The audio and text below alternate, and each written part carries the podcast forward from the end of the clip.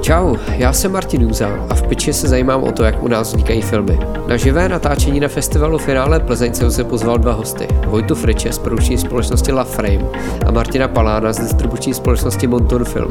Dali jsme si téma film jako investice. Chtěl jsem vědět, jak se v Česku vymýšlí a realizují filmové divácké hity.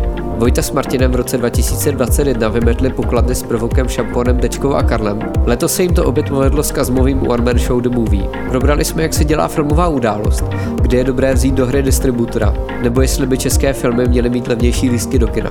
Tak se máte na co těšit. A ještě než začneme, mám pro vás tip pod stromeček. Můj kamarád a spoluzakladatel Filip Veselý vyrobil nástroj, který řeší problém všech drobných živnostníků a švarcovníků. Za jednorázové 400 se od něj můžete koupit fakturační nástroj, který nemá žádné omezení kontaktů, načítá data z adresu, posílá faktory mailem, hlídá DPH. Tak napište Ježíškovi, ať vám pořídí Filipovu fakturační tabulku na www.tabulkanafaktury.cz.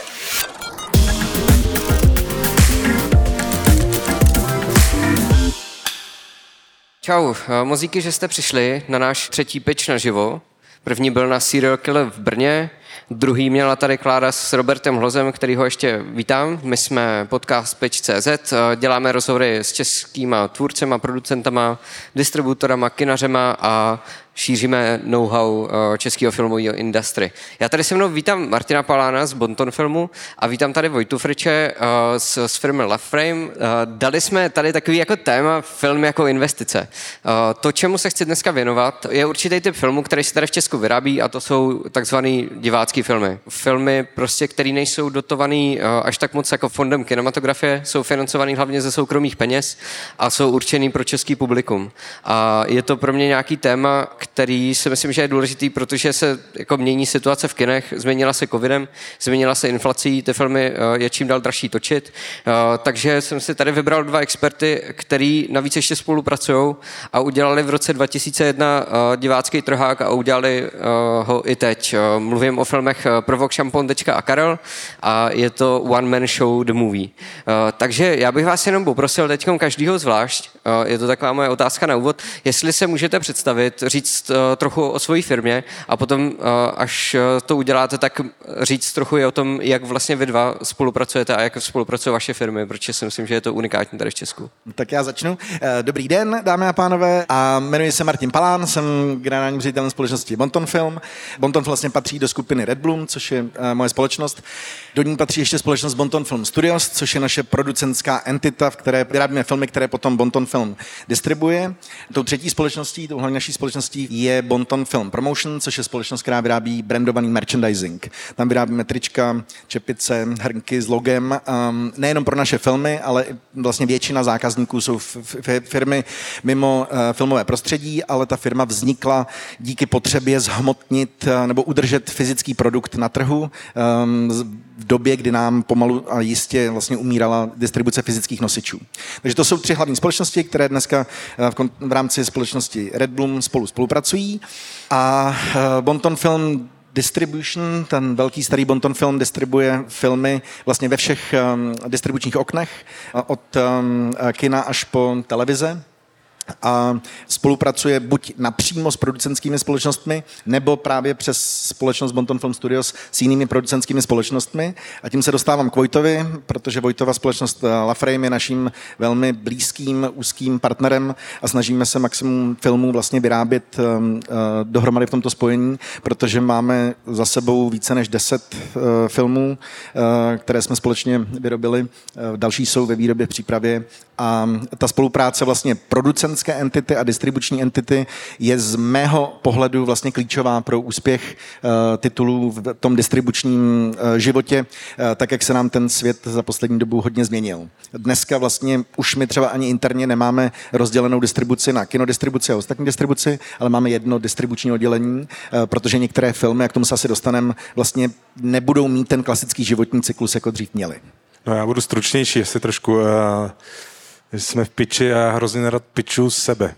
Eh, pičovat nějaký projekt mě baví, ale sebe ne. Ale tak eh, jmenuji se Vojtěch Frič. Eh, za nějakých posledních, dejme tomu 10-11 let, jsme udělali 15 filmů, z čehož vlastně asi 13 jsme distribuovali s Martinem a s Bontonem a takových těch 10 už děláme společně v té uh, uh, producentské části Bonton Film Studios a La Frame kdy jsme vlastně někdy před uh, sedmi lety se rozhodli, že dáme na stůl developmenty v obou dvou stran, co se týká produkce a začneme i vyvíjet společné věci, společní nápady, takže jsme začali se jako opravdu snaha dělat dlouhodobý development, ne ani jako pětiletky, ale jako třeba desetiletky, fakt dělat jako mít větší přesah do toho, co budeme dělat za x let, kam chceme dojít.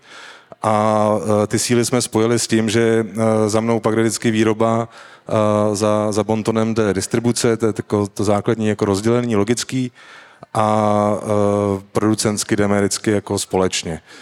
Od té doby ten, ta základní úvaha byla podobná jako u mě na začátku, kdy já jsem prvním filmem Krásno Ondry Sokola 2014 měl úvahu dělat věci, které budou jak divácký, jak komerční, nebát se té komerce, nebát se žánru komerčních, nebát se romkomu, nebát se komedie a klidně dělat i potom těžší kousky, kdy za tu dobu u nás vznikly věci jako já Olga Hepnerová, která uh, byla i venku docela úspěšná. S klukama teď dokončujeme další film, který už děláme i společně vlastně s, s, s Bontonem, nejenom jako s distributorem, ale jako jedním z koproducentů.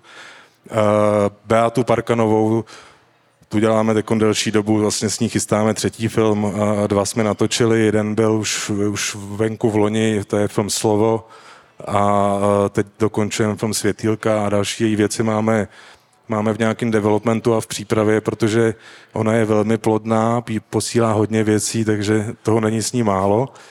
A zároveň paralelně vyvíjíme vždycky ty věci, které mají být nějaký highlight, něco většího, což byl prvok, což byl Patrik, eh, což eh, eh, Martin by to neskromně asi neřekl, ale ten hlavní producent byl on, protože samozřejmě po někom, kdo má takový prodej, co se týká knížek jako Patrik, tak kde každý producent, to je jako logický.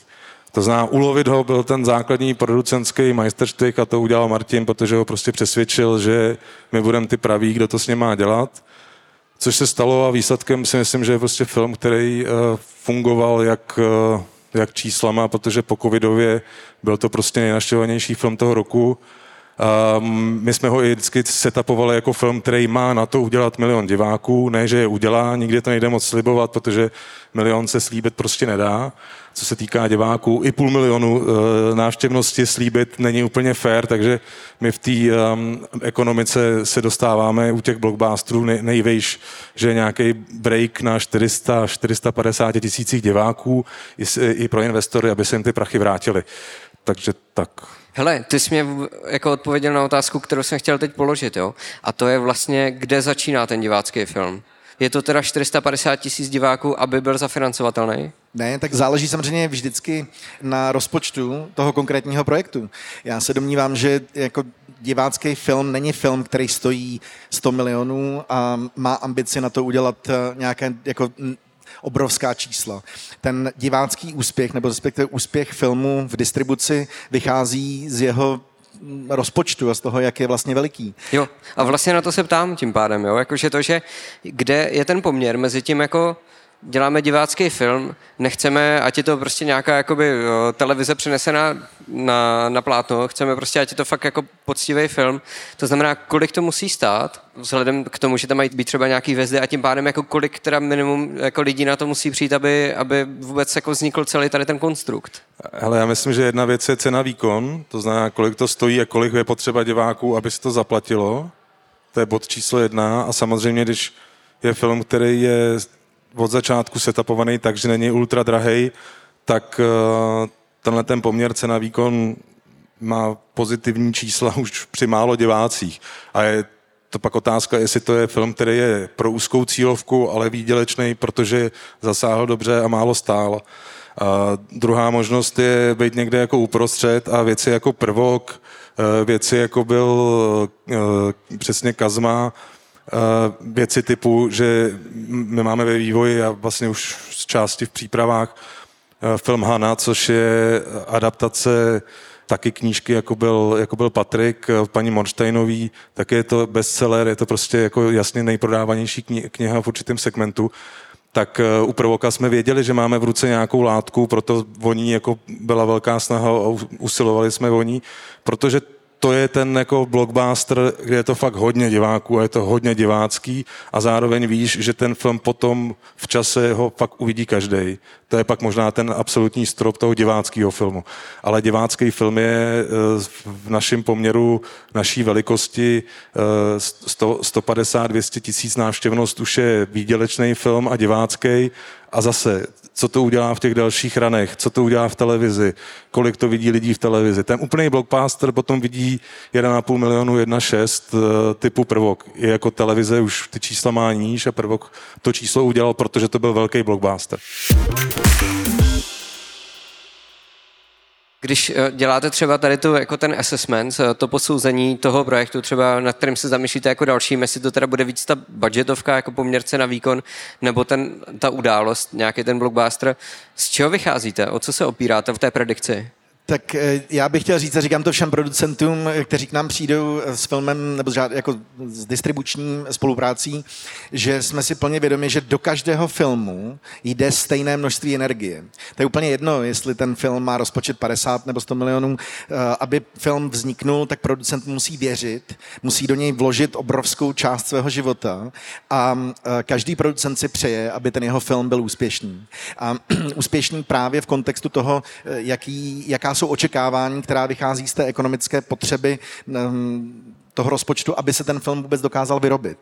Ale eh, já jsem nikdy nehodnotil filmy podle jako podle toho, jestli budou úspěšné nebo neúspěšné podle počtu diváků. Je skvělé, když ty diváci chodí, ale je potřeba si uvědomit, že stejně tak, jak se nám mění trh, tak se nám mění divácké návyky a já teďka jako jsem se rozhodl v posledních měsících, že povedu takovou, jako, um, takovou agendu, abychom přestali počítat tolik diváky, ale dívali se víc na ten ekonomický výsledek, uh, protože ten trh se nám doopravdy velmi změnil, lístek do kina stojí nějaké peníze a vy vlastně na stejný ekonomický výsledek um, potřebujete dnes méně diváků, než kteří reálně do toho kina mohou jít. Uh, na trhu je obrovské množství filmů, které zase vlastně zmenšují potenciál dosáhnout toho vyššího čísla. Eh, takže si myslím, že bychom se opravdu jako trh více měli orientovat a dívat se na tu ekonomickou stránku eh, výsledku filmu, ne na ten počet diváků. Protože eh, když se podíváme na filmy před deseti lety, ty udělali milion diváků, ale ekonomicky samozřejmě ten výsledek je nižší, ano, počítáme inflaci a tak dál, ale pro ten ekonomický jako model a modelování toho úspěchu filmu je, je, je ten ekonomický výsledek důležitější než ten počet diváků. Protože divák není méně cený, protože by se na film díval uh, někde jinde než v kině.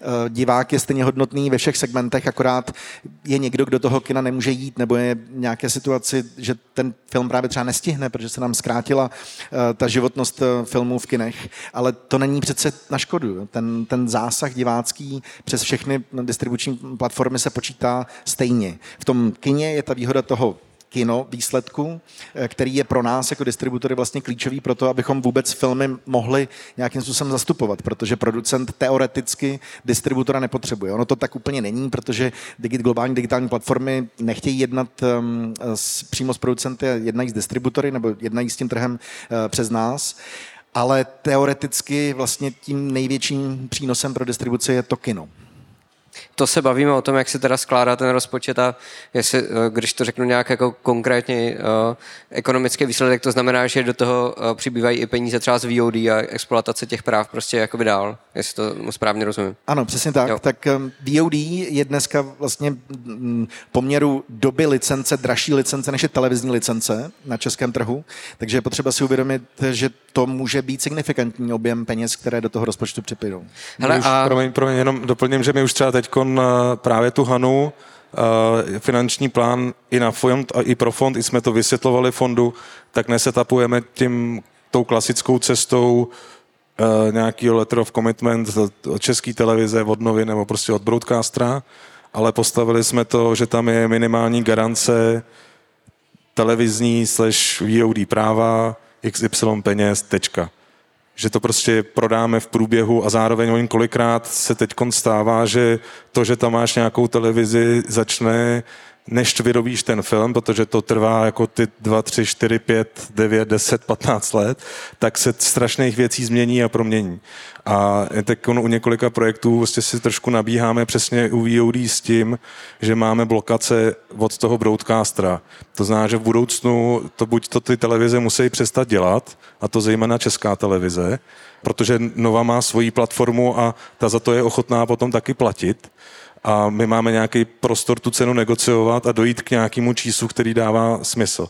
Česká televize eh, v současnosti eh, trošku razí teorii, že platformu, kterou nemá, tak ale blokuje. A to je prostě za nás špatně a pak v tu chvíli kolikrát prostě jasně výhodnější tuplem u relativně silného titulu, nebo předpoklad, že ten titul bude silný, že to je blockbuster, že přesně je tam knížka, která, který se prodalo 250 tisíc a tak dále, tak eh, než se nechat jako pojídat ještě dopředu, tak jako trochu počkat a musíme to vysvětlovat s tím eh, financováním veřejným a nejenom v Čechách, ale i třeba v Polsku, na Slovensku a tenhle projekt i řešíme v Rakousku.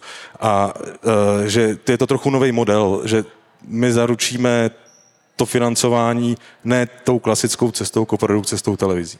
To znamená, vlastně, když to vezmu čistě prakticky, tak ty musíš, aby vůbec eh, dostal nějaký peníze z fondu, jako nějakou splátku, pokud dostaneš tu dotaci, tak eh, musíš eh, dokázat, že máš 70% financování a to znamená, že to kryjete tím pádem jako ze svých. No, z fondu... ty, Já teď mluvím o té haně, kterou vlastně nakouz Vojta. Uh, to jo, tak tam je ještě, říkám, tam je silný Polsko, Slovensko a Rakousko, ale pro tu českou část my to opravdu postavili jinak. Postavili jsme to tak, že to krytí nějaký minimální garance je televize a VOD dohromady a je to ne naše, protože podává to La Frame, ale Bonton filmu jako distributora. Ten nám zaručuje uh, tu garanci toho, že sám si to kryje kinem, televizí i VOD za nás. OK, a teda z pohledu Bonton filmu, jak velký je to riziko potom se postavit za tohle číslo? tak um, vždycky riziko... Nevím, co na tom srandu jo, no, no, riziko je to samozřejmě... Um, já jsem přítelem, že je lepší vlastně menší riziko než větší výnos. Obecně ekonomicky vždycky u nás ve firmě se přikláním k tomu, že je lepší vlastně vydělat méně nebo ten příjem potenciálně nižší, ale snižovat tím tu míru rizika, protože um, to riziko musí doopravdy být nelikvidační, eh, nedá se vlastně vsázet na jeden konkrétní titul a tady vlastně jako pořád krouží ta otázka, nebo jako ten, ty otázky na ty komerční tituly, jak, jak udělat ten velký hit, tak um, to, že ty naše nebo několik filmů byly úspěšné, je z velké míry náhoda a my jsme si toho vědomi. Jo? My tady, eh, jako, nebo aspoň já za sebe, pokud budu mluvit, tak um, jsem jako velmi um, pokorný v tom, že se nám to naštěstí párkrát povedlo, ale eh, často čteme v novinách z Hollywoodu, jak někdo říká, že už vymyslel tu slavnou formuli a že už teďka všechny jeho filmy budou úspěšné tak eh, tomu doopravdy já nevěřím. Takže je to nějaká míra náhody a, a, a řekl bych jako koncentrování a samozřejmě nějaký jako odhad toho, co může fungovat, ale snažíme se opírat o silná data, ať už to jsou silné předlohy, nebo nějaký jako popularizační trend. Um, důvod, proč jsme vlastně uh, oslovili Kazmu, abychom s tím udělali film, byl, že jsme viděli, že internetové formáty postupně přecházejí a internetové hvězdy přecházejí do toho prostředí v televizi a v kině. A um, ono to vypadá jako, že se to povedlo hned, ale potřeba si uvědomit, že ten vyrobit ten film trvalo čtyři roky, eh, stejně jako u Prvoka to trvalo pět a půl roku, takže to jsou vlastně jako, jakoby obrovsky dlouhé, vyčerpávající um, cíle. A to, že se ten výsledek potom dostaví, dostavil, je doopravdy z velké míry náhoda, protože když něco vyrábí, rozhodnete se, že něco vyrobíte teď a trvá vám to pět let, tak um, mezi tím doopravdy ten trh může zásadním způsobem změnit. A to se nám třeba stalo i s prvokem, protože um, my jsme nečekali, že přijde covid, stejně jako nikdo, a uh, vyráběli jsme ten film budgetově do jiného prostředí, než v kterém se potom distribuoval, uh, protože ten trh nám jednoznačně právě kvůli covidu spadnul. Takže to, že se to povedlo i tak, bylo doopravdy jako jistým zázrakem. A teda, já, když... já bych, promiň, jenom já bych to nazval řízená náhoda že to je. Ale tak ta náhoda, to je asi fér si říct. Jo? A to a vlastně mně to přijde super. No je to něco mezi nebem a zemí a toho, co je potenciál a toho, co je to minimální riziko, respektive vždycky to je riziko, ale to je ten break. Eh, my jsme vždycky říkali, že to je, že to má takový tři vrstvy. Ta první je uh, ekonomický break, to znamená, co to musí překonat, aby to nebylo v mínuse. Uh, pak je tam ten break odhad, kam by to mohlo cílit jako realisticky a kam se to může urvat. A to už je ta náhoda a, a mezi nebem a zemí. A, a víš, že když dosáhneš toho prvního stupně, tak uh, fajn, dobrý, ale uh, neproděláváš.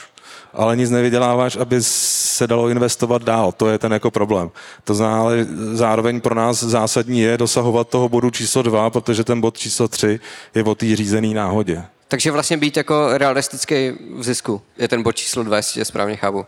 E, jo, to co, to, co ten eh, film eh, by měl udělat, když se splní určitý podmínky a už to vydělává, to znamená překoná tu první hranici, kdy je na nule. To jo. znamená, kdy se vyplatějí zaplatí MG, zaplatí se náklady, zaplatil se film, eh, vyplatil se investor, který tam měl nějaký koridor nebo něco, eh, nějaký systém našeho financování a od něho vejš, už to čistě vydělává peníze, tak máme nějakou hranici, kam by to tak jako realisticky, jako bychom se mohli trefit a tyhle ty cíle si dáváme v nějaký jako rozumný míře, jo, protože jinak to, že se to může urvat, je jako jeden film za pět, deset let, ale jako Patrik, protože to byl fakt Sony blockbuster, nebo teď to, co má máme v ruce tu hanu.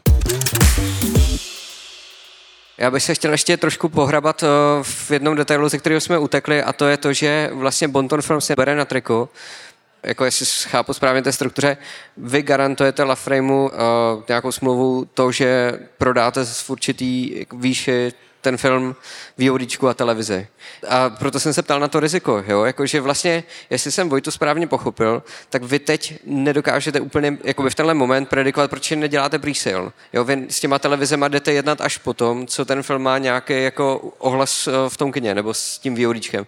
Jak tohle funguje? Protože já to znám tak, že prostě jdu do televize, vyjednám si nějaký pre-sale anebo koprodukci, ale dělám to dávno předtím, než ten film vznikne. Jo? Vy, vy to vlastně přenášíte, jestli to správně chápu, po té premiéře. Eh, ne vždycky a ne nezbytně, samozřejmě u některých filmů se to stane, ehm, ale u většiny filmů se, jako pra, pracujeme s tím prísilem taky. Ten důvod, eh, proč ten setup mezi námi je nastavený takhle, je, že vlastně pro producenty v 99% případů je výhodnější, když přijdou nejdřív za náma a pak teprve se oslovují televize, protože je potřeba dodržet ten distribuční mechanismus, že kino je první a tam se vlastně, pokud producent je rozhodnutý s filmem do kina, tak tam se rozhoduje to, jak se k tomu filmu bude přistupovat. Pokud bychom točili televizní inscenaci, tak se jako tam úplně nezbytně nemusíme být jako přítomní, ale eh, pokud jako se bavíme o plnohodnotném eh, filmu, tak je nejlepší nejdřív za náma, eh, zhodnotit si ten potenciál, říct si, co jsme schopni dosáhnout a pak teprve začít oslovovat ty ostatní partnery.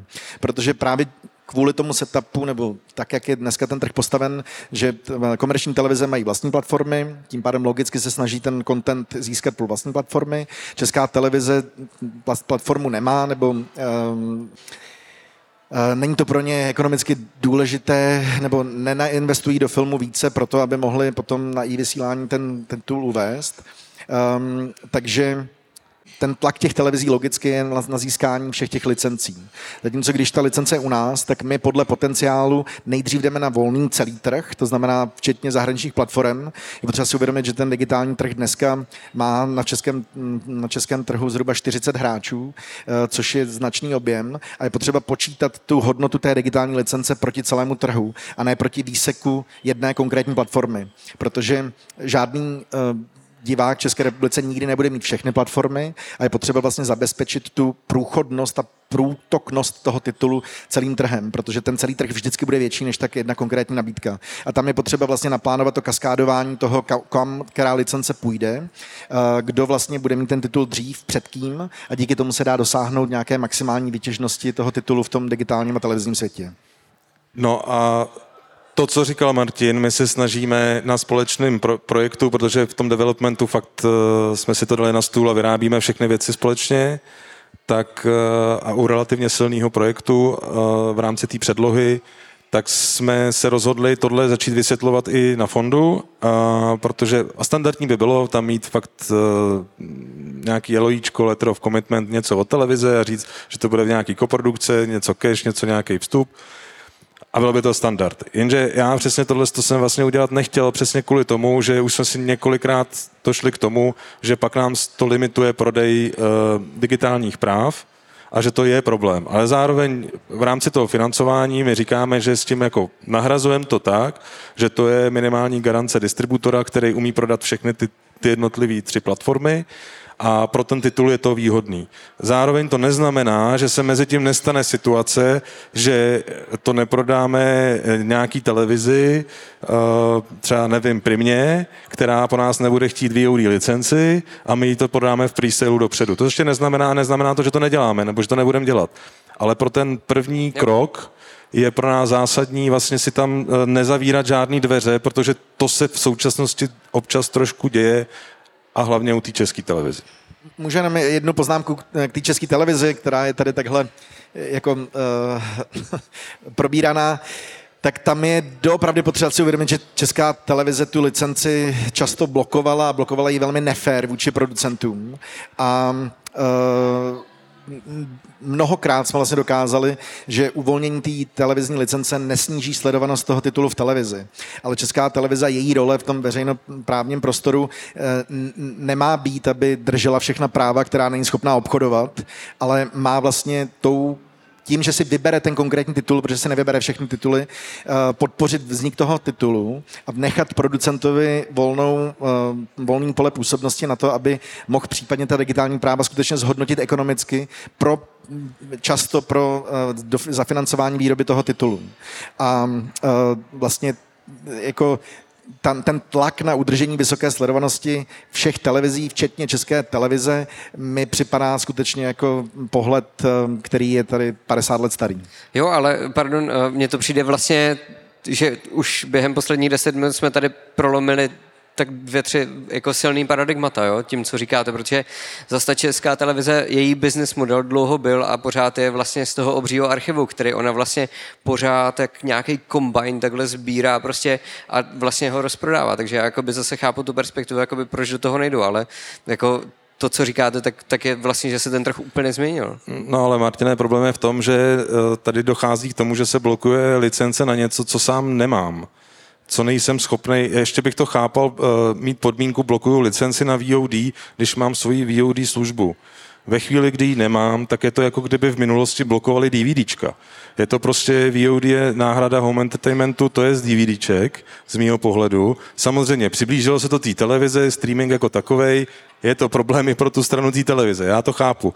Ale zároveň prostě problém je, když ta televize k tomu přistoupí tak, že jde prostě na sílu, a zároveň ví, že v našich podmínkách producent, který má na stole buď XY peněz hromádku a musí na to přistoupit, aby to vůbec natočil, tak na to bohužel přistoupí, protože musí a já se vlastně jako nedivím, ale ve chvíli, kdy se na to přestane přistupovat a začne se jako využívat toho něčeho, co se jmenuje prostě kapitalismus a to je víc hráčů a to se teď děje, eh, co se týká VOD služeb, až vlastně bude v určitý chvíli výhodnější eh, ty finance sehnat, eh, pokrejt to jinak, protože při navyšování ceny té digitální licence, tak řeknou OK, tak ne.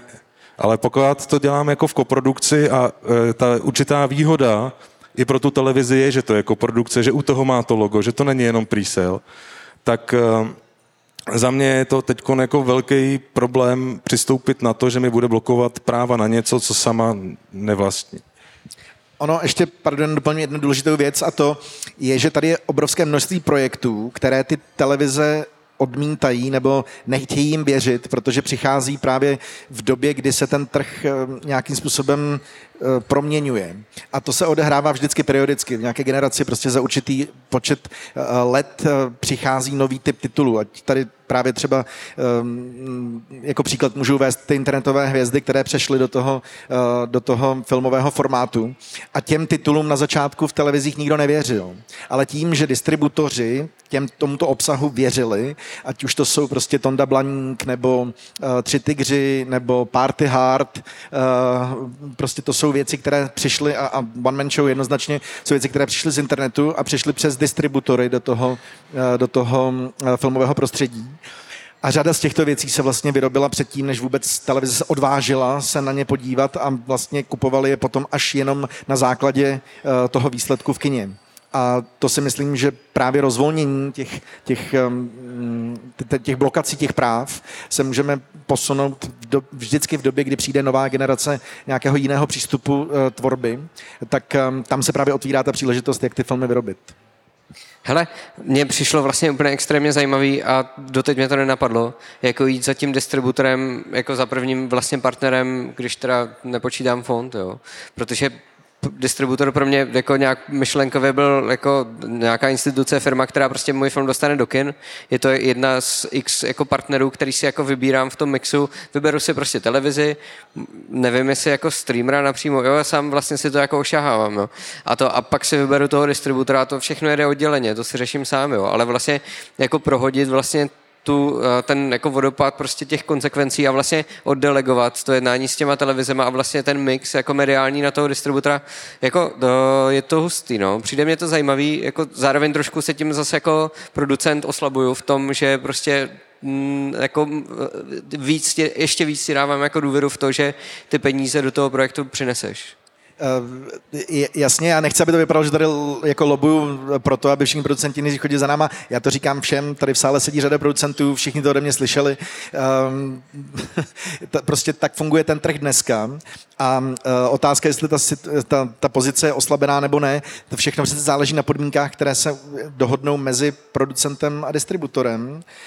Um, oslabení role samozřejmě jako všechno se dá vyjednat. Tam není žádný úzus, že producent si může přijít jenom nápad čeknout, může odejít. Samozřejmě pokud jako má nastat nějaká důvěra a za ten titul má bojovat více lidí, tak je dobré vlastně jako mít na palubě ty, ty jednotlivé uh, hráče. A já jsem za život podepsal tisíce um, Eloíček, um, a, abych um, pomohl producentům um, doložit, že mají, že mají dohodnutou distribuci ještě předtím, než jsme měli vlastně podepsanou smlouvu, ale ta smlouva byla jakoby potom následovala, eh, pokud došlo k realizaci toho titulu, což je jako běžná praxe. A opět, jo, je to o nějakém partnerství. A za mě vždycky film byla uh, týmová uh, hra, je to, je to týmové dílo, je to skutečně jako je, je potřeba mít velké množství jednotlivých subjektů a skupin a, a tvůrců um, celého toho aparátu na, na, na své straně, proto aby ten titul mohl vůbec vzniknout. Takže bavit se tady o tom, že nějakým způsobem se to mění. Eh, naopak, my žádnou jakoby garanční záruku definitivní finální stav, který by toho producenta svazoval do nějakých podmínek a nemohl se rozhodnout jinak, nemáme. Jo? Ta smlouva se dá vlastně teoreticky vypovědět přece vždycky. Hele, já jsem vypíchl to negativní, ale zároveň to přijde jako hrozně pozitivní, jo? protože jako producent se tím pádem může soustředit mnohem víc na ten film. Jo, a to jako právě dojednávat jako, jako jeden z 50 producentů, který jde do české televize nebo kamkoliv, jako že chce zase tu výjimku prostě na ty výhoríčka, prostě do té smlouvy, tak, to, musíš... tak, tak v tomhle mě ten distributor přijde jako logičtější hráč. Musíš ale počítat s tím, že ho pak za to zaplatíš, toho distributora. Jasně, no. Ale to, jo, je, tak... to je právě ten, ten eh, takový to klasický jako kapitalizace zisku, socializace ztrát, no. Takže tam určitý jako eh, vrstva toho rizika, kterou najednou uh, přenáší trošku producent z televize na distributora, který to zajišťuje pak ve větší míře protože se mění ty podmínky a protože to je výhodný pro ten film, eh, tuplem, když bude nějakým způsobem dobrý, úspěšný, pro toho potom s ním dál nějakým způsobem obchodovat. To znamená, nechceš ho jenom vyrobit, mít ty svý jistý a, a jdeš dělat další projekt, ale chceš s tím pracovat v nějakém horizontu. Jo, to znamená, že prostě ty kapky z toho vodopádu k tomu producentovi dokapou až později, jestli vůbec. No dokapou, ale eh, a, a dokapou a zároveň je to o tom, že si můžeš spočítat, jestli eh, to prodej té televize nebyl v určitý fázi nevýhodný tuplem, když je to ještě někdo, kdo ti ještě dá koprodukci a žere ti procenta a do toho, do toho ještě zasahuje možná nad větší míru než presale uh, nebo jiná televize, která ti je schopná dát pomalu půlku rozpočtu a mít k tomu trošku jiný přístup. Takže to je taky jako určitá věc, která se jako počítá, protože určitě důležitá jedna věc, kterou uh, jsem si uvědomil, že říkám ji relativně často, ale uh, Martin o tom trochu mluvil, proč je potřeba kino a já jsem přesvědčený, že je potřeba absolutně pro, pro um, ještě nezávislý producenty český. A, a to je v tom, že v tom kině je relativně furt svoboda, jak tvůrčí, tak producentská, která v televizi je menší a menší a ta televize v tuplem, když je to výroba vlastně v zakázce, takže uh, kdo platí, uh, hraje, že jo? takže v tu chvíli uh, seš trošku vazal, no, z velké části. Streaming je podle mě z toho, co, co vím a slyšel jsem od lidí, kteří to už dělali třeba v Polsku, producenti polský, jako přímo třeba Netflix a tak, tak to je ještě horší, takže to je ještě zavalený do, do brutality jako korporátního systému a mně v jednu chvíli prostě došlo, že kino nesmí spadnout, co já budu existovat v té branži, protože je to fakt furt svoboda. A je to svoboda i jako producentská, jak to vedeš, kam to chceš dotáhnout. Musíš kličkovat samozřejmě mezi těma partnerama a investorama, poslouchat je, ne jenom jako říkat, že ne, naslouchat jim, to určitě. Ale to rozhodnutí je vždycky potom na tom producentovi. Uh, to je na nás v tomhle tom případě, že my si zase rozkládáme trochu ty rizika uh, tím, že to děláme i dvě entity a tak ale co je důležitý, ta první otázka, jestli to dokape, no ono dokape právě. A právě to dokape ve chvíli, kdy ten setup je správný a díky tomu, že uh, nepřeskočíš ty určitý vrstvy, tak třeba to VOD právě prodáš třeba za pětinásobek toho, jak by to bylo, kdyby si měl dodržet ten začátek nebo se o to nestarat. A druhá věc, jestli to umíš sám takhle prodat. Eh, dokape míň než kolik přímo od, třeba od toho streamera, protože se zaplatí po cestě ten distributor, ale on je zaplacený za tu práci, kterou odved. A kvůli tomu to by něco dokape. Když ho tam nebudeš mít, tak to neprodáš a nebude kapat vůbec nic. Vy dva máte spolu jako hodně úzký vztah, vaše dvě firmy. Ale Martine, spolupracujete na podobně jako úzký bázi, vlastně v takové šíři i s jinýma nezávislými producentama tady v Česku?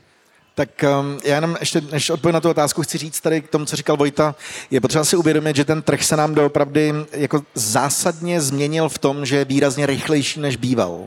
Protože dřív byl film půl roku, nebo prostě klidně 8 měsíců, uh, potom bylo uh, okno na home entertainment, DVDčka, Blu-ray a potom se přesunul po roce a dál do televizní distribuce. a vlastně ta obchodní činnost se odehrávala jako v trošku jako větší pohodě než dneska protože dnes doopravdy eh, ten producent nemá šanci stíhat rychlost toho vyjednávání o posunech těch jednotlivých oken, protože to kino okno dneska trvá pouze 45 dní a potom následná všechna okna jsou vlastně pouze otázkou vyjednávání poměrce na výkon, protože streameři tlačí na to, aby měli content co nejdřív, protože chtějí využít síly kampaně z kina. Eh, současně pokud je film ale silný v kině, tak je nevýhodné ho obchodovat digitálně předtím, ale eh, producent jako takový vlastně nemůže vstupovat do toho vyjednávání těch jednotlivých práv. Takže to, co my vlastně dodáváme, je ta flexibilita toho vyjednávání a eh, vlastně možnost kdykoliv ta jednotlivá okna natáhnout nebo zkrátit podle toho, jakou my uznáme, že ten titul má ekonomickou výtěžnost. A tam právě ta role distributora přichází vhod, protože my se díváme na výsledky každý den. Každý den u nás někdo ve firmě se dívá na výsledky, na topku, jak se chodí do kina, měří poklesy, naši analytici jsou že jako v podstatě matematici těch, těch, těch, těch výsledků a já můžu stokrát skákat do stropu a říkat, ještě uděláme tady 50 tisíc a eh, u nás prostě analytici kroutí hlavou a říkají, neuděláme, eh, matematicky to nevychází a většinou mají pravdu. Takže ta, ta, to, že my ten track vlastně máme kontinuálně každý týden nebo měsíc vydáváme x uh, titulů, tak to nám dává ohromnou vlastně jako analytickou bázi.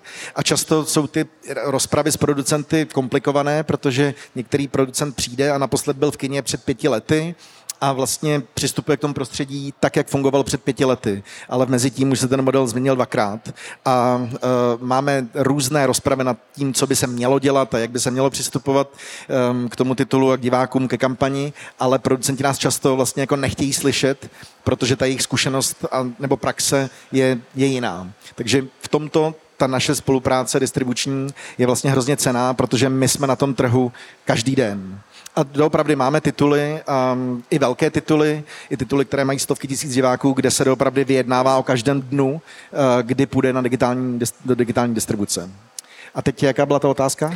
Co ostatní producenti, se kterými spolupracujete? Bavíme se o tom, že máte jakoby úzký vztah, vydáte se asi na nějaký denní bázi, tak to tak, jak spolupracujete s jinýma českýma producentama, kteří jsou nezávislí a mají ten jeden film za dva roky třeba? Tak jak jsem právě řekl, máme vlastně tu interní strukturu rozdělenou do třech společností a ta naše producentská spolupráce vlastně jakoby fakticky vychází ze společnosti Bonton Film Studios a spolupráce La Frame a Bonton Film uh, Distribution je tady v té roli toho distributora. To, že jsme jedna entita, tak um, nám jako skýtá to obrovskou výhodu, ale jako technicky jsme propojeni kontrakty mezi těmito společnostmi. A Eh, kapacitně zatím nejsme schopni vlastně být v tak úzké spolupráci s více hm, společnostmi, protože to je obrovský časový výdaj, ale samozřejmě distribučně u nás jsou ty dveře otevřené, ale vlastně jako prostoupit do té, do, do té hloubky té distribuce bude ještě uh, delší dobu trvat. Byť tady v sále vidím několik producentů, s kterými spolupracujeme a uh, jejich filmy vydáváme a vlastně jako koprodukční spolupráci se nebráníme s žádným subjektem, akorát prostě s Vojtou jsme kámoši, tak je to jako je, je, je ta důvěra po těch deseti letech spolupráce, myslím, jako ověřená mnoha kritickými, velmi komplikovanými a nepříjemnými momenty, které jsme prostě všechny dokázali překonat a o to to je jednodušší, že jo? Jak se pozná, že ten film může dolů a že už prostě má jít na ven a jestli si to dá nakopnout zpátky, jo? Ty už se z toho dotknul, můžeš to říct ještě víc do detailu? Tak v kinodistribuci je nejdůležitější první víkend. To, co se nestihne v prvním víkendu, už se nikdy nedožene. To je... A co, můžeš, můžeš to říct jakoby konkrétně, co to znamená, jakoby, jak, jaký ten první víkend musí být? Tak uh, jako, ono to je jednoduchý, já už jsem to říkal teďka několikrát v nějakých rozhovorech, prostě kinodistribuce je jakoby soutěž o množství pláten, eh, nas, času, nas, nasazení času v těch jednotlivých kinech a množství sedadel, které eh, v těch jednotlivých kinech jsou. A prostě kinaři s nějakým očekáváním nasadí titul a počítají si průměrnou návštěvnost každé to kino v celé republice zvlášť na eh, ten konkrétní titul a podle toho sami si jsou schopni vyhodnotit, jestli ten titul má potenciál vlastně dosáhnout nějakého počtu diváků nebo ne. Takže my potřebujeme vlastně v, tom, v té kinodistribuci pro nás máme dva trhy. Jedním jsou ti kinaři, eh, kteří teda se mohou rozhodnout, jaký titul nasadí a těch filmů je vždycky v nabídce vícero. A druhý, druhým trhem jsou ti diváci, které, kterým my společně s těmi kinaři, nebo společně s kinaři po, po, se snažíme přesvědčit, aby do toho kina přišli.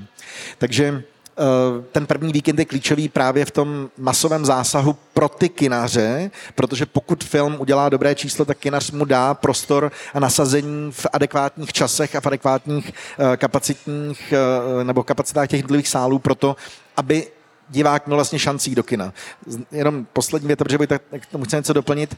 Eh, znáte to, přijete do, mnohdy do kina a nevíte, na co jdete, nebo náhodou se rozhodnete, hele, mám čas, šel bych do kina, přijete do kina a díváte se na, um, na uh, program a ten film, který byste chtěl vidět, jde až za dvě hodiny, ale vy jste v tom kině teď. Samozřejmě po zdražení lístků do kina se to nestává tak často, už divák daleko víc chodí cíleně na konkrétní titul, ale i tak pořád je tady velká část lidí, kteří, kteří se v tom kině ocitnou tak jakoby náhodou a jdou na ten film, na který můžou jít. A když tam nemáte ty časy, tak toho diváka nejste schopni zasáhnout a on už vám potom znova do toho kina nepřijde. No a trošku na základě tohohle z toho je to trochu smutný, co se týká prvního víkendu a spousta faktorů, který to ovlivňují. Počasí jako faktor číslo jedna, Eh, samotný nasazení uh, absolutně jako důležitý faktor, jak kvůli tomu počasí, tak kvůli tomu, co jde proti tomu, co jde proti tomu i mimo kino, jestli se hraje fotbal, hokej nebo já nevím co, uh, jako co v té společnosti bude nějakým způsobem rezonovat třeba. A já jsem kromě té svobody, co se týká kina, zapomněl na jednu zásadní věc. Kino je furt to místo, kde je nějak nějaký výnos, kde nějaký to revenues může být takový, že ho můžeš reinvestovat zpátky. Jsem přesvědčený dost, že u té televize v rámci těch budgetů a všeho sice garantovaný fíčko tam je, ale není Bůh ví, jak velký, aby si z toho reinvestoval uh, docela dost peněz znova do scénářů, do nakupování knížek, uh, práv a tak dále. Prostě pracovat nějak jako dlouhodobě s nějakou producentskou rozvahou. A že mě napadá jedna důležitá její téma, kterými jsme si jako otevřeli, říkali jsme si, že se o něm občas popovídáme. Já mám na to nějaký určitý typ názoru. Martino ti zmínil cenu lístku, jo, a to je třeba další věc, která si myslím, že by se v industrii jako obecně mohla, mohla otevřít i, i, i nápě, a to je cena lístku. Protože je to za mě jako za producenta, eh, samozřejmě Martin, jak je víc uprostřed mezi, mezi tím eh, eh, filmem, tvorbou toho filmu a pak těma kinama třeba, tak je mnohem víc diplomatičtější než já. Já jsem, já jsem ten, který eh, který občas někdy přístup těch kinů vadí. Jo? Vadí mi, když mám nasazený já vlastně film, který dělám jako producent a chci k němu dát trailer, teaser na svůj další film a nejsem schopný to ovlivnit. Eh, nejsem, eh, nebo respektive za to mám zaplatit ještě ke všemu. Takže já naženu diváky a mám zaplatit za to, že tam budu teaserovat svůj další film. OK, dobře. Tak uh, další jako pro mě velký téma z tohohle pohledu je právě cena lístku a otázka, jestli třeba za český film nemá cena lístku tam, uh, kde je fixovaná jako uh, právě vysoce, to je z Plexu, takhle vysoká, nebo jestli by měl být nějaký přístup jako small screen, big screen, tak i vlastně s ohledem na to, jaký ten film je. Za IMAX se taky dává víc, eh, za 3D eh, film se dává víc, za 4D film se dává víc, za VIP se dává taky je dražší lístek. A je otázka, a, a, a myslím si, že mezi sebou budeme mít tuny různých názorů, někdo bude říkat, to je blbost, někdo řekne, že to možná úplná blbost není, že vzhledem k tomu, jaká je jako nárůst cenu toho lístku, tak jestli nepřemýšlet o tom, že by třeba český filmy měly trošku jinou kategorii ceny, právě kvůli tomu, aby, aby, aby se nestratilo to, co je naše velká výhoda. Já když se bavím s producentama venku a řekneme jim share z kina, že český filmy dělají průměrně kolem 25% návštěvnosti i víc, Samozřejmě covidový roky to bylo úplně ještě jinde tak aby jsme tuhle výhodu nestratili, protože oni vždycky jako fakt na mě koukají a říkají, to je neuvěřitelné, tohle jako Finové, Francouzi, jako vůbec nedělají, Francouzi ještě aspoň trošku, ale, ale, ale uh, opravdu to je jako unikátní a ukazuje se to i, i ve sledovanosti, jako co se týká televizí. Lidi chtějí ten český obsah, chtějí český herce, chtějí, chtějí českou věc, český lokace, český reály a tak dále a tak dále. Ale tak zároveň jestli, jestli tě správně chápu, tak vlastně to by přijde, že když pak mám dát 250 300 za lístek, tak už to radši dám prostě za ten jako high budget uh, Hollywood, jo? No, uh, ta hodnota, to rozdělení, protože čím jako uh, se zdraží a, a ta cena tý, koruny a cena toho lístku uh, se začne měnit a začnou to lidi víc řešit, tak uh, um, můžou u toho amerického blockbusteru mít tu nadhodnotu, proč na to jdou do kina a proč jdou hned teď. Uh, druhá věc je samozřejmě, že každý film, to tak bylo i v minulosti a teď to bude víc a víc, tak je prostě eventová věc, že to musí být fakt velká událost a tu hodnotu, kterou, kterou to má, je, že to všichni chtějí vidět v daný čas, chtějí to vidět rychle. Ale je otázka, jestli by jich nebylo víc a zkusit to spočítat, jak je, kde je ta mez, že kdyby ten lístek stál prostě opět 10%, 15% mín, než na ten americký film s budgetem uh, uh, 100 milionů dolarů, tak ten český s budgetem 30 milionů korun, což je milion a kousek jako, nebo milion a půl v, v dolarech, tak vlastně není fér říct, že ten lístek stojí o něco mín než do IMAXu, protože tam je taky složitá technologie a je to drahý.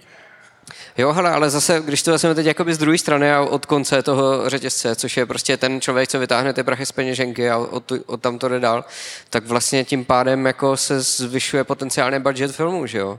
když vlastně došlo tady k tomu jako zdražení na konci toho řetězce a necháme třeba stejný procenta, jakože pořád 50% jde distributorovi a, a, a, pak, a, a tak dál, tak vlastně už jako svůj příští film můžeš natočit drahý. To, to, to právě zůstane vždycky stejný, ale když přistoupíme na to, že škálujeme ty filmy a ne kvůli tomu, že ty český jsou horší, ono na něj přijde čtvrtina lidí, ale zároveň ten, podle mě ten segment té cílovky eh, jsou trochu jiný lidi, než který chodí na ty americký blockbustery, který na to i mají prostě peníze a mají jinou kupní sílu. A myslím si, že na české věci přece jenom v globále chodili divák, který má menší kupní sílu a v tu chvíli ty mu půjdeš trošku víc stříc s tím, že tu cenu dáš níž Hele. a že to tak bude vnímat. Zajímat. Já jsem možná, jak jsem uh, byl na tom Kazmově a pak jsem jenom čet nějaký blesk asi po deseti letech, tak uh, jsem narazil na článek, že je jako úplně názor lidí, jo, nechutný, prostě říkat si za popcorn na kolo 300 korun, prostě a přišlo mi to, jak kdyby základní lidský právo mělo být, že to má stát do 150 korun, jo. Ale to, uh, ale nevím, jako to zase možná Martin nám řekne spíš, jestli to může způsobit, to, to, to čeho se bojí Vojta, že prostě ve finále si pak jako vybereš spíš jako za ty svoje drahé peníze dražší film, anebo, anebo půjdeš pořád na ten český. My o tom vedeme debaty i mimo uh, mikrofony.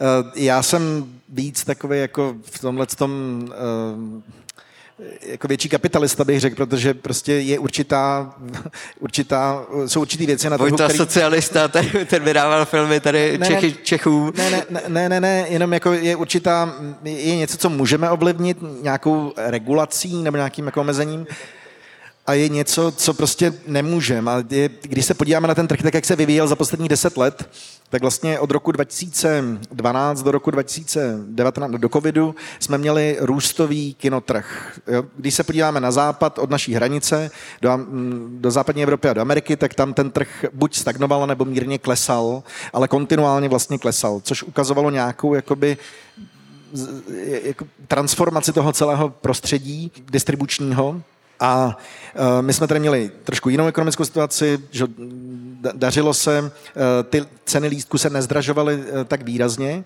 ale um, měli jsme tady velmi zanedbaný ten home entertainment segment, protože to, co je vlastně největším problémem českého filmu, je internetové piráctví. A internetové piráctví odsává z mechaniky vydělávání peněz eh, a vlastně návratnosti peněz do toho celého eh, segmentu největší objem peněz. Je potřeba si uvědomit, že víc než 50% hodnoty všech audiovizuálních děl v České republice je rozkradeno na internetu, internetovými pirátskými službami. Ehm, ani COVID, kde nárůst legálních platform ehm, byl značný, eh, nepomohl, protože nárůst nelegální distribuce byl také značný. Eh, takže je tady prostě řada subjektů, které pořád vykrádají, eh, vykrádají producentům hodnotu toho titulu. A to, co se stane, nebo ten efekt piráctví vlastně zpřístupní ten film široké mase publika a řada z nich by řekla, no já bych za to stejně peníze nedal, já bych, já bych se na to nedíval. Ale to není pravda. Prostě ten titul v té životní fázi by doputoval do televizního vysílání, nebo by se objevil na nějaké digitální platformě a tam se divák může rozhodnout, jestli by se na něj podíval nebo nepodíval. Když by se na něj podíval, tak v té sledovanosti dokazuje té službě, že si koupila relevantní titul a byť by za něj třeba nezaplatil, když by to bylo v televizi, tak se to na peoplemetrech no, ukáže, že ten divák se na ten titul díval. To znamená, pokud já snížím ten maximální zásah titulu, tak snížím jeho celkovou ekonomickou hodnotu po celou dobu jeho životnosti, protože film tady s námi není pouze těch pár dní nebo měsíců, co je v kině. Film je tady s námi mnohdy 20-50 let a ta hodnota skutečně té všech dalších následných obchodovaných licencí se odvíjí od toho, jak byl zobchodován v každém tom jednotlivém okně, jaký byl výsledek. Uh, řada filmů přestoupí do nějakého zlatého fondu a vlastně v televizi, byť jsou 20, 30, 50 let staré, tak se na ně dívá pořád stejný objem lidí a ten titul vlastně můžete obchodovat za stejné peníze pořád, protože ta jeho sledovanost neklesá. A to se tady prostě v České republice nedaří, protože český um, internetový, internetové prostředí je prostě rozkradeno a ta hodnota toho titulu je nenávratně ztracena. Dopravdy nenávratně ztracena, protože samozřejmě všechny ty subjekty, které by si ten práva potom chtěli koupit, tak budou odkazovat odkazovat na tu dosaženou sledovanost. No a když tady máte službu, která je vlastně jako zadarmo, i když Piráti vůbec zadarmo nejsou, protože vlastně prodávají reklamu, prodávají data, eh, tak eh, prostě jakoby odsáváte tu, ten ekonomický potenciál toho titulu. A to je, to je ten největší problém českého filmu v současnosti, za mě. Já bych jenom dodal, že podle mě teda uh, pricing nebo nějaká debata o ceně lístku nebo produktu nebo čehokoliv je naopak kapitalistická právě, že, že to je debata, jak, na tom, jak to přinést na trh tak, aby to někdo chtěl koupit a třeba i masově. A je to o tom, že když bude Netflix stát uh, měsíčně 20 tisíc korun, tak si ho nikdo nekoupí. A teď taky je to přesně o tom, jak Disney Plus a další platformy uh, s tím pricingem hejbou asi taky kvůli tomu, jak mají závěrky někde tamhle, jako, a když jim klesají lidi, tak to slevnějí na 79 korun, pak s tím jako vylezou a tak dále, tak je to věc pricingu tak, aby měli nějakou hmotu lidí. A já si myslím, že to je jenom téma, který se jako podle mě jako v rámci industry měli odevřít a bavit se o něm, protože to dřív uh, ty nůžky nebyly tak jako otevřený, mi přijde. Hele, a, a i když jako hlavní argument proti tomu, co říkám já v rámci Plexu, si ho dávám sám a to je, že jsou singly a tam ta, ta cena je nižší. Ale zároveň pokud někdo má kolem sebe jenom plexy, tak nepojede někam, kam si do singlu. Jo. To je ten problém. Já, já, pardon, jenom, uh, já myslím, že tady ten váš rozpor je logický. Já chápu tvoji stranu víc, protože my riskujeme všechno Jo? Tady tím experimentem třeba to, že kina zdraží, my riskujeme to, že se strefíme do toho, že to zdražili o 20 korun a to už je za tou hranou prostě, co je ten člověk jako ochotný zaplatit. A tím pádem prostě roky naší práce jdou do kýble, pokud nemáme v tom v portfoliu dalších 10 projektů, což distributor vždycky prostě No těch, stejně jakoby... taky ten online, jo? Ten, ten online prostě, jak, jak, je to dostupný, tak to pirátství oslabuje, protože pak když to ale přeženeš, tak si, a, za to chcete takových peněz, tak to si stáhnu, zulož to, jo? prostě protože jako ty lidi už se naučili začali platit, takže tam je všechno jde vlastně správným směrem, ale jde otázka, že něco, když se přepálí a je over a mně teda ceny lístků přijdou, že over jsou, protože je to opravdu větší nárůst, než by ekonomicky dávalo smysl podle nárůstu nějakých vstupů. Jo? Že to je dohánění nějakých čísel něčím a jim to tak trošku jedno, že je silný segment trošku odpadne a to jsou ty české filmy. Ne, já, já si teda nemyslím, že by ta naše pozice byla rozdílná a rozhodně to ne, neříkám z důvodu, že máme v záloze dalších x filmů, tak to, tak to není. Já se spíš nad tím realisticky zamýšlím, co je jako vlastně dosažitelné a jestli taková dohoda by na tom trhu skutečně mohla padnout. A jsem dost skeptický, že by se to mohlo podařit. Ale abych podpořil to, co říká Vojta argument, jako fakticky tak je realitou, že od covidu narostla v České republice sledovanost českých titulů v menších kinech. To je prostě realita. Dřív, eh, dřív eh, české tituly dosahovaly většího podílu diváků v plexech, než dosahují teďka po covidu. To znamená, je to efekt podle mě jedno, jednoduchý. Jo? Dřív někdo, kdo byl, já nevím, v Kolíně, tak si dojel na Černý most eh, do Sinestáru a šel do Sinestáru, šel do toho multikina. Dneska půjde do kolínského místního kina, ušetří za benzín a ty spádový kina ty těch menších městech prostě nabrali na síle. Tady v Plzni, Dobřany, vlastně stejný případ. Jo? Už prostě lidi nejedou do toho plexu, zůstanou doma. Ono to má plno výhod, nemusíte jít autem, můžete si dát pivo. Lidi jako vlastně se naučili, eh, vlastně stalo se to i díky tomu, že ta single kina v menších městech České republiky se postupně digitalizovala, měnila se, mnohdy jsou velmi kvalitní a vlastně divák nemá potřebu eh, cestovat za tím titulem do toho plexu. No a pak je tam řada nevýhod, protože ve chvíli, kdy v tom singlu propásne ten titul v nějakém okně, jak se nasazuje, tak prostě ten single nasazuje ne takovým způsobem jako Plex. To znamená, že je mnohem víc vázaný, že musíte ťa hned. A to je znova odpověď na to, že když se nepovede ten první víkend, tak je ten titul úplně mrtvej, i když bude dobrý.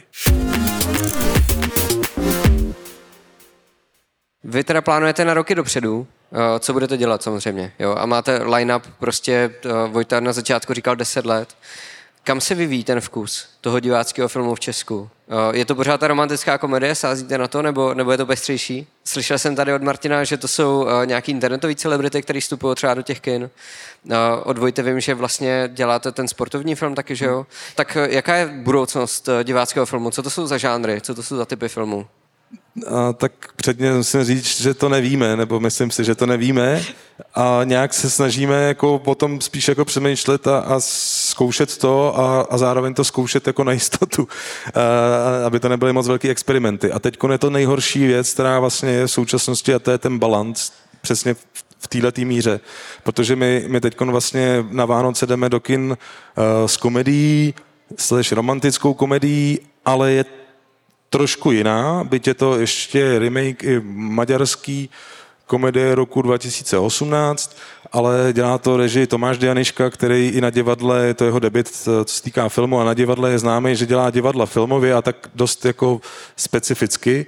A tenhle ten jeho styl jsme přenášeli eh, a přenesli do toho filmu. A teď hledáme občas v rámci toho celkového dokončení přesně tu mez toho, aby to bylo jiný a posouvalo to ten žánr, ale zároveň, aby to nebylo tak přehnaně jiný, že si zavřeš ty dveře a e, že to bude jako pološílený. Ale pořád to teda bereš v, rám, v rámci takové jako naleštěné romantické komedie, řekněme. No nevím, čemu říkáš naleštěný. Takový já to, to, já jako, to že je to pěkný neberu, ne, Já to neberu negativně, jo. Já to beru... No, ne, já, já taky ne. Já to, já jo, to, že, že to je, to je dělat, dělat romkom jako je, je žánr a když ho uděláš správně, tak je správně. To není, to je žánr, který má svůj, svýho jo, diváka. Jo. Ale zároveň cítíme, že jsou lidi přejedený těma jako e, určitým typem velmi podobných a, a e, romantických dokáže... komedií a tady jsme se pokusili to e, posunout v tom směru, že právě aby to vypadalo jinak, bylo to jiný, uvnitř trochu jiný, ale hledáš, jako balancuješ tu míru, jak moc jo, jo novátorský bejt, jako tak, tak nechceš experimentovat. Dokážeš teda pojmenovat vlastně to, co si myslíš, nebo myslíte, že už jsou jako diváci přejedený? No, já bych ještě jenom chtěl reagovat um, k té první otázce, protože to, co je taková mantra naše, a zase to říkám všude, kudy chodím, je, že se vždycky snažíme, aby, aby ty naše filmy, a nejenom které produkujeme, ale všechny filmy, které distribuujeme, eh, byly relevantní, měly nějakou, nějakou výpovědní hodnotu. Já se prostě domnívám, že tady One Man Show The Movie je obrovsky relevantní film, protože to zajímalo obrovské množství lidí a to dokazuje to, že to je něco, co s tou společností nějakým způsobem hýbe. My si všichni můžeme eh, říkat pozitivně, negativně, to ať si každý zhodnotí sám, ale je to něco, co prostě opravdu zaujmulo pozornost velkého množství lidí. A to je jenom jako, ten film dávám jako za příklad, protože to je, vlastně bude to největší že, český film letošního roku asi, nebo velmi pravděpodobně, ale to se netýká toho maximálního výtlaku. Ten relevantní film opět, pokud je rozpočtově v kategorii nižšího filmu a dosáhne výsledku, který mu přinese ekonomický profit, tak je tak, tak, tak mnohdy je pro určitou část publika relevantní. Um, sedí tady v publiku uh, Pavel Vácha, producent, a uh, on dělá, uh, produkuje filmy Party Hard a Party Harder. To jsou uh, filmy, které by si mohl někdo myslet, že jsou vlastně na okraji diváckého zájmu. Já je miluju, protože to je doopravdy jako za mě to je doopravdy jako úkrok stranou do relevance určitého segmentu. Ty filmy jsou jsou prostě možná pro někoho absurdní nebo zahranou, ale já si myslím, že prostě ten jejich divácký ohlas dokázal, že jsou, ne, jsou velmi relevantní právě tím, že to publikum, to publikum zajímali. Takže ty filmy prostě všechny musí být nějakým způsobem relevantní a to kino, jak říká Vojta, to prostředí vlastně je s nejsvobodnějším prostředím tvorby.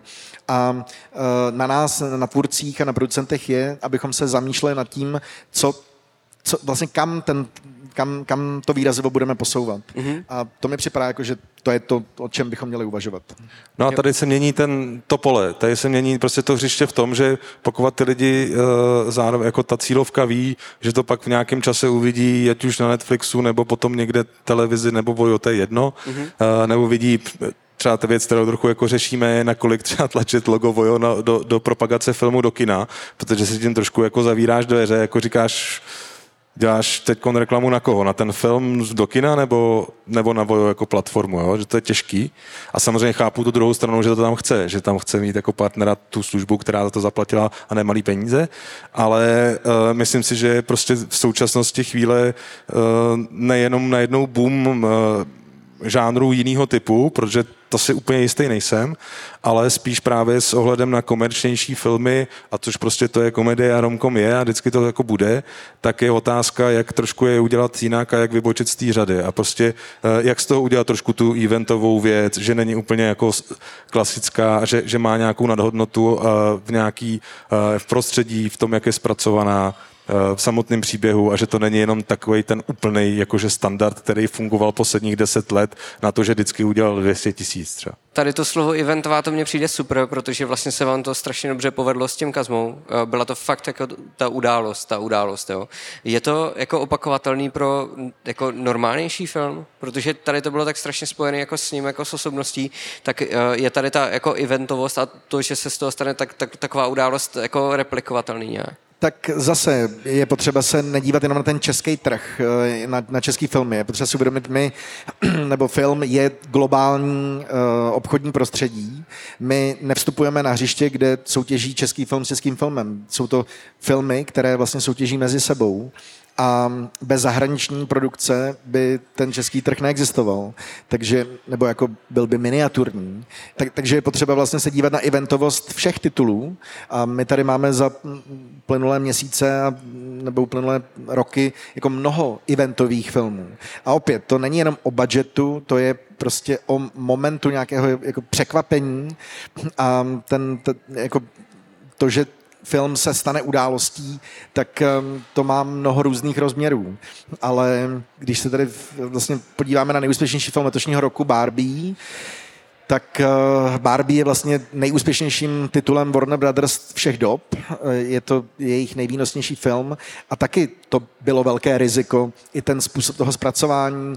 Není to standardní film, je to, je to event a ten event je zapracován od samotného začátku do producentské úvahy um, toho celého titulu. A já si myslím, že toto je přesně něco, nad čím musí přemýšlet, nebo měl by přemýšlet každý producent a měl by vlastně opět v rámci nějakého kontextu toho celkového výsledku eh, zvažovat, jakým způsobem to teda bude eventová záležitost, ale ehm, to, že je nějaká přirozen, nějaký přirozený akční rádius ehm, jako události, tak ehm, to je za mě součást producentské rozvahy u každého titulu. No, zároveň to je součást distribuční rozvahy, že jo? Může jít jako producent v tomhle distributorovi naproti? A proto opět musím se vrátit x otázek zpátky eh, a říct, že proto by měl právě producent nejdřív jít za distributorem. Protože s ním bude žít od začátku až do konce. Eh, ten distributor bude velkou částí toho reklamního nebo marketingového konceptu, eh, který musí vlastně společně s producentem vytvářet. A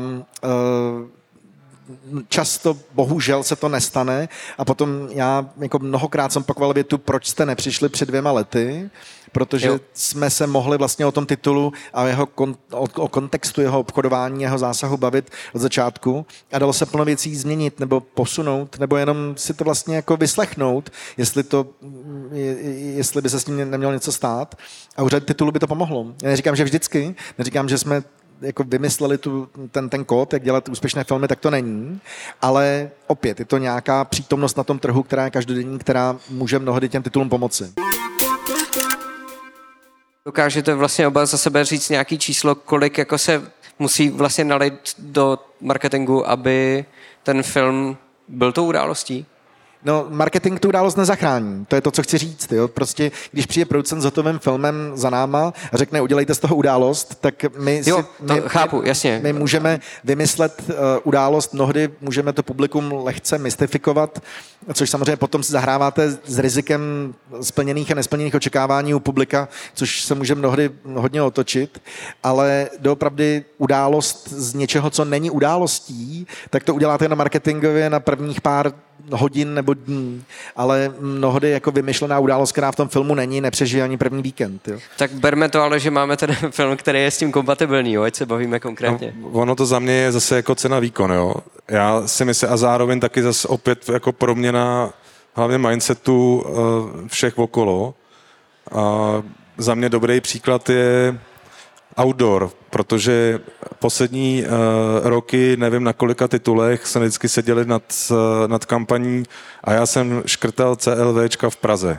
Škrt, ne, nebudem prostě 100 tisíce, tady 200, kolik, 250 nebo kolik to bylo za ten balík jako dávat vždycky po nějakém čase začnu být nervózní, jestli to jako do, eh, bylo dobrý, že, že, že, nedáváme do outdooru a v Praze, protože ještě říkám, že to v Praze nezaslouží, nechodí na český filmy, když vidíš ty data a tak dále a tak dále.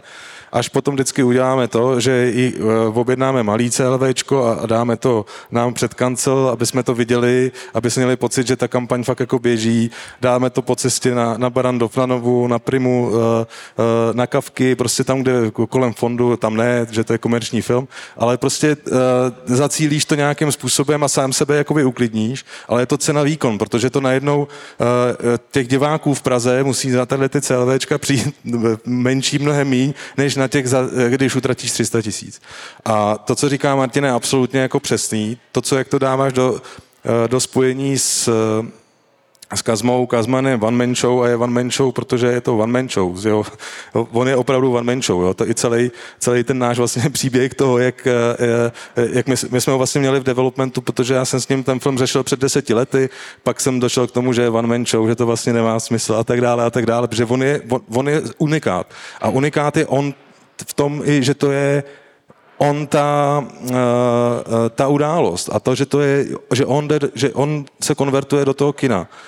A to, ten, tím marketingem začínáš házet pod kotel potom taky ve chvíli, kdy vidíš, že to nejsou spálené peníze, co se týká keše, protože ten základ je, že tam je ten příběh a že tam je něco, co ti dělá z toho ten event jako takový. A to je přesně to, co říká Martin, že to už nezachráníš, můžeš to trošku boostovat, ale pak už pálíš peníze stejně, jako když v Praze uděláš velký CLVčko, který jako, za který zaplatíš strašný peníze a ty lidi tam pak nepřijdou. Vidíš to, že si vyhodil z okna 100 tisíce.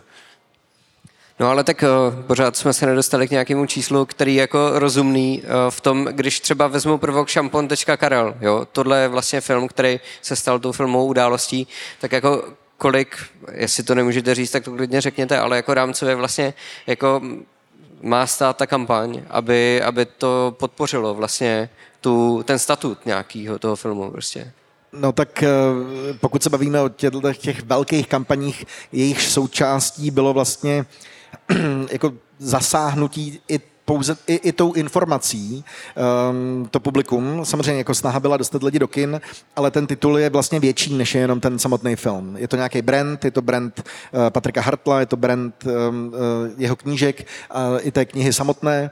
My jsme vlastně, že potom ve spolupráci s jeho vydavateli vydávali uh, vydání s filmovým přebalem, takže vlastně ta ekonomická hodnota celé té kampaně se rozkládá tady do více do produktů, vznikla audiokniha a tak dál. My jsme si v případě případě Prvoka všichni ten film chtěli strašně užít.